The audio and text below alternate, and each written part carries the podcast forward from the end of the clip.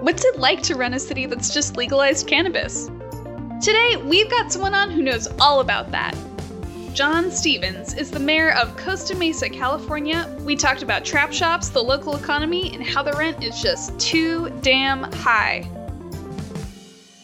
So, you are the mayor of Costa Mesa. Can you tell our listeners a little bit about Costa Mesa? Costa Mesa is a town in central Orange County, bordering on Newport Beach and Huntington Beach. About 115,000 people in the city, a very diverse community, all different income levels, ethnicities, and cultures. I've lived here in town for 32 years. We're also one of the destination towns for people in Orange County to come to. We've got the fairgrounds in Costa Mesa. We're the city of the arts. So we have the Performing Arts Center here in Costa Mesa. We're going to have the Orange County Museum of Art beginning next year. So it's a very vibrant community. Uh, it's a young community. We have a lot of people in the younger demographic. So it's a, a very fun and vibrant and enjoyable community. And I'm very proud to be the mayor of it. John, what brought you to Costa Mesa originally? I got a job here in one of the law firms. And then one of our good friends purchased a house in Costa Mesa. So we bought a house in Costa Mesa in 1991, proceeded to have four kids, and we were dug in at that point. what motivated you to run for office? 10 years ago, things were not going very well in Costa Mesa from my perspective in terms of the way the city was being run. There were a lot of disputes between the city council and the city employees. There were lawsuits between the employees and the city council. There was a lot of reduction in staff. The city council wanted to turn the city into a charter city as opposed to a general law city. And that would give the city council more power over the city. Then they wouldn't be constrained with some of the California government code laws. So I decided to run for city council and at the same time fight against the passage of the charter. This is back in 2012. I barely lost my city council run, but we were able to defeat the charter. And then I stayed involved and eventually I uh, won a seat on the city council four years later in 2016. This is a long time coming. Yeah, I've been involved for quite a while. Some have been involved for longer, but no current city council member has been involved in city government as long as I have. So, John, in your words, what is the role of a politician? At the local level, to govern from the ground up in the sense that we are residents, all of us are residents of the city of Costa Mesa. We have relationships, long standing relationships with residents and business owners and constituents in Costa Mesa. So the role is really to listen to them and what the community needs, and then to try to execute that and be supportive as much as possible. City Hall and city government and the services that we provide support our residents and support our businesses, support people that come and visit here, and everybody who enjoys the city. So that when people think about the city, they think that's a well run city that I want to either live in, work in, or visit. What do you think are some of the biggest obstacles to that? Well, in politics, there's different philosophies between different council members. There's different philosophies between the council members and the city staff, and it creates conflict and at times acrimony. We've been, for the most part, able to overcome that. My predecessor, Katrina Foley, started that process. And then now we're in a position where we really have a very collaborative and civil and collegial city council. We get along very well with staff. All of that conflict has been stripped out. Would you mind explaining Measure Q to our listeners? So, Measure Q, in a nutshell, was placed on the ballot in 2020, and it allows for the sale of retail cannabis at storefronts in commercial zones in the city of Costa Mesa. And there's certain buffers that apply. It's the outgrowth of what happened in 2016 when the voters established Measure X. Measure X allowed for manufacturing wholesale distribution, research and development and testing in a zone which we call the green zone. What we found through our outreach with the Measure X businesses is they lack a retail outlet to get to the consumers. There was a bit of a bottleneck. So we said, okay, well, we'll put this on the ballot. Well, Measure Q passed 65% to 35% in favor of retail cannabis in Costa Mesa. What, what that told me is that people understood that there was a demand, a consumer demand for cannabis in Costa Mesa and in the region, and that it was currently being filled by, you know, various trap shops and illegal shops from which we derived no revenue, had really no regulatory oversight. We've basically made the retail piece legal so that once they go through the city process of the applications and the conditional use permits and so forth, we'll have, I hope, very nice stores, well capitalized businesses that'll enliven our commercial shopping centers and sell a regulated, safe product to consume. Where does the tax revenue go? Through the Measure Q tax, it's a 7% tax paid to the city 6% of that tax could be used by the city uh, as part of our general fund to pay for police officers, firefighters, trimming trees, whatever a city needs to do. But 1% goes toward two programs. One program is a community arts program. As I mentioned earlier, we're the city of the arts, and we have wonderful murals all over the city. We have great performing arts in, in our city. But oddly enough, our city itself, the city government, pays just a very small amount toward art. So basically, we leverage all of our private partners and our nonprofit partners to make the city of the arts.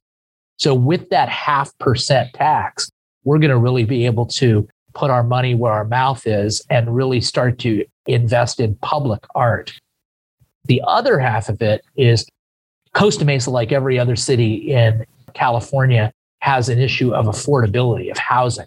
And we have kind of a young demographic. We have a lot of people who grew up in Costa Mesa but can't afford to buy a house here. And so we've established a half a percent of the tax is going to go to a first time home buyers program. That's really exciting. Yeah, I think it's going to be great. That could be a really uh, a game changing for young people who want to put their stake down in Costa Mesa. The president of the Little League said the whole district is having a problem with low participation in Little League just because there, there's fewer young families who are having kids and are able to afford to live in Costa Mesa, Huntington Beach, and the local areas here. What are you hearing from constituents about cannabis in the city of Costa Mesa? Well, I think, you know, obviously, if it passed 65% through the ballot, you know, I'm kind of hearing loud and clear that there's support for retail cannabis. I think people have a lot of anticipation about how that's going to actually work in practice. We have a lot of applications and we know that there'll be fewer of the applications that'll actually go into business. We know that through our experience with Measure X. But we're seeing a lot of places that over the years have become kind of deteriorated retail spaces just because the market has changed, more people buying online, things of that nature that are being acquired by cannabis businesses. I think that the community eh, has great anticipation that those businesses are going to be enlivened. For example, you might have a business that has been there and has kind of been suffering for the last 10 years and the building has deteriorated and now cannabis comes in and turns it into a beautiful retail store akin to an Apple store because there's going to be heavy competition in the industry and, and there's got to be some market edge and they're going to have to create an experience for their consumers. People are have great anticipation, including me, and I'm looking forward to a lot of improvement.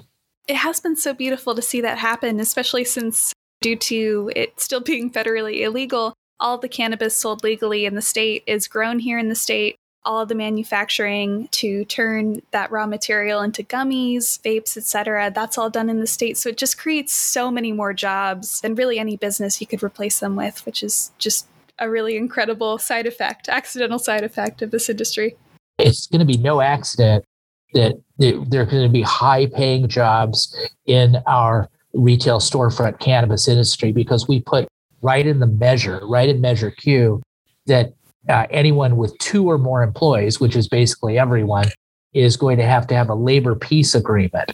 So that'll allow collective bargaining groups like the UFCW and perhaps Teamsters or other groups to come in and negotiate uh, and try to organize in those areas. So you could have um, some very high paying jobs with excellent benefits. And I would say we're anticipating at least 500 such jobs in the city of Costa Mesa, if not more. And that is a big deal. 500 well paid, well paying jobs with good benefits that, that weren't really there before.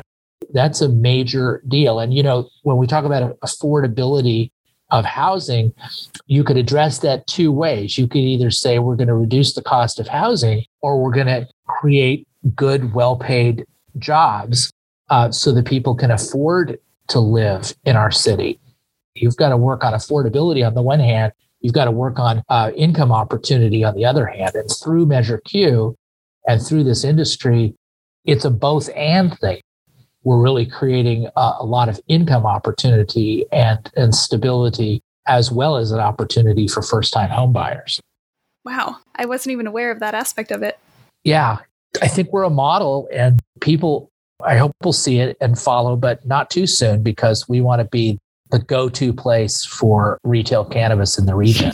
I think you're still a little ahead of the curve. Yeah, well, it's taken a long time to get this far. I'm sure it'll take many of the other cities even longer.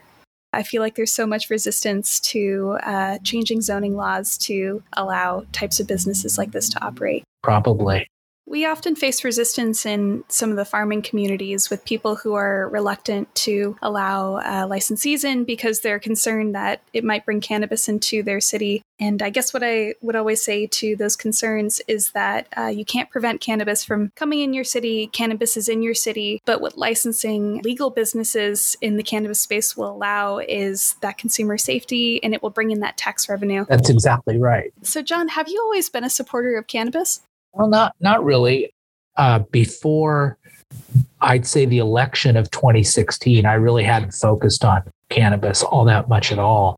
But it was during the election, and then of course after I won, and I had to work with and, and address the concerns of the Measure X applicants and business operators that I really kind of got more deeply involved in the industry. How do you view the future of the cannabis industry in Costa Mesa, and, and I guess in general as well? If the laws are changed at the federal level, cannabis businesses are going to be really akin to what you see now as liquor stores. Over time, as the demographics change, I, I think you're going to see the sale and consumption of cannabis normalize. I mean, if you look at it, you say it's the oldest thing ever. I mean, people drinking wine, just trying to alter their state for whatever reason. I mean, either for recreation or for healthcare reasons or whatever, whatever it is you know it's going to continue. We're at the very beginning stages. We're just starting to embrace legal cannabis, but you know, especially with edibles and drinkables and stuff like that, uh, as opposed to s- smoking the flower, you know, you you could make a strong argument that it's safer to consume cannabis than it is to consume liquor. You know, not a lot of cops going out on domestic violence complaints because people are high and they're uh, and they're becoming violent with one another. Mm-hmm. That's for sure. I think over time that the community is going to just normalize the industry and and it's going to be much more kind of accepted. We're close to that now, and the 65% vote on Measure Q shows that we're we've really turned that corner. I don't think that that vote would have come out that way 10 or even five years ago. You know, you could see the trend among the population. And really, even across demographics, you have so much cannabis acceptance in cities with older populations like Palm Springs, cities with younger populations like Santa Ana, and Costa Mesa now, too. Well, yeah, right.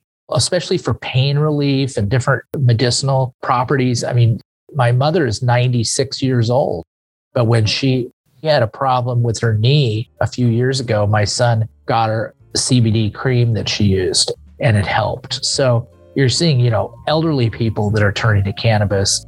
All all age groups among adults over 21. If you're a cannabis entrepreneur, this message is for you. This episode of Beyond Buds is brought to you by Peoples California, the leading supplier for Metrc compliant cannabis. With reliable and consistent service, you can't go wrong by partnering with Peoples California. Their vertically integrated supply chain provides consistency, cleanliness, and competitive pricing. There are over 50 California cannabis companies relying on Peoples California. Find out more and get a quote at peoplescalifornia.com. That's P E O P L E S C A L I F O R N I A.com. P E O P L E S C A L I F O R N I A.com. Whether you're a white labeler, a brand, or a manufacturer, Peoples is here to help you grow.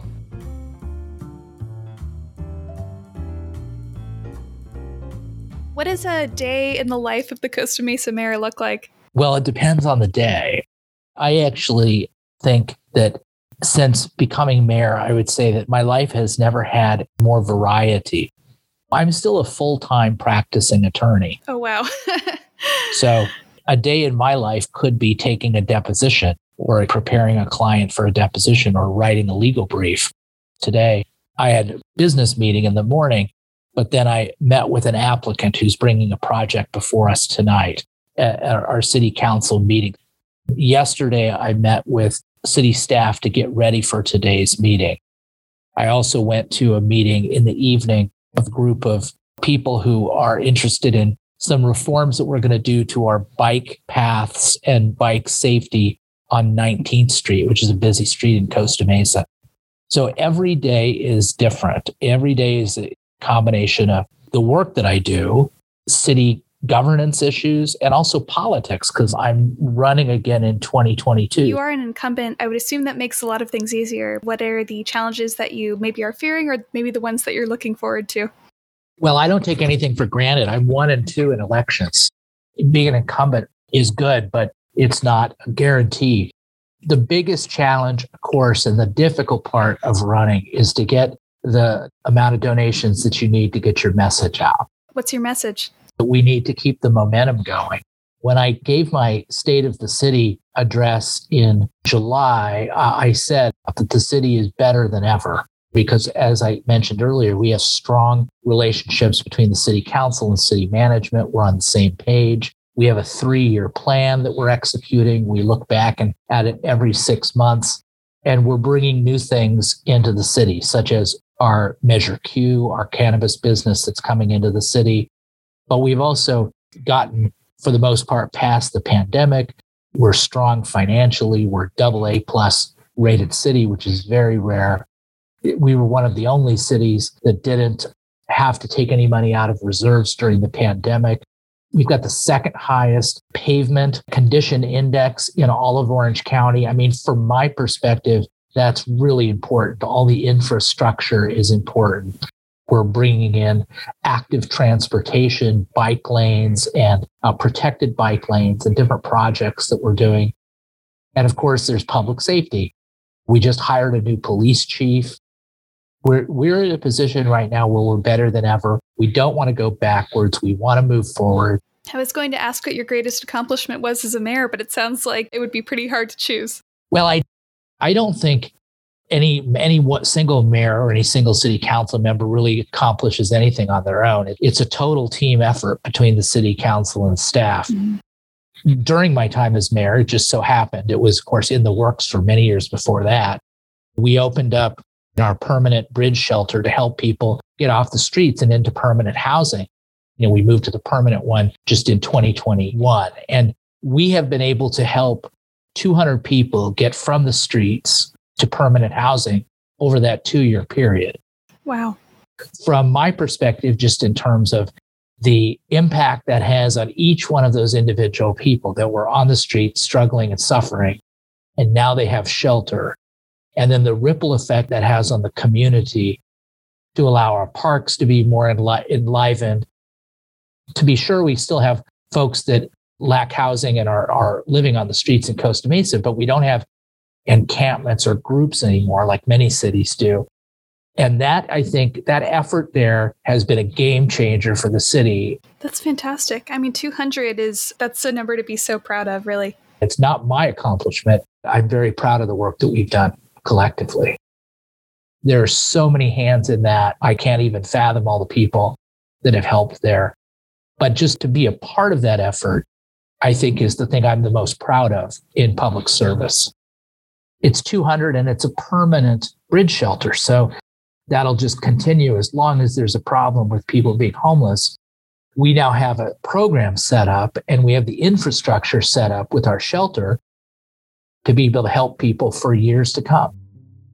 And hopefully one day it won't be necessary. Mm-hmm. And we could sell the shelter. But at least for the foreseeable future, I think that it will be an issue. So we need to deal with it.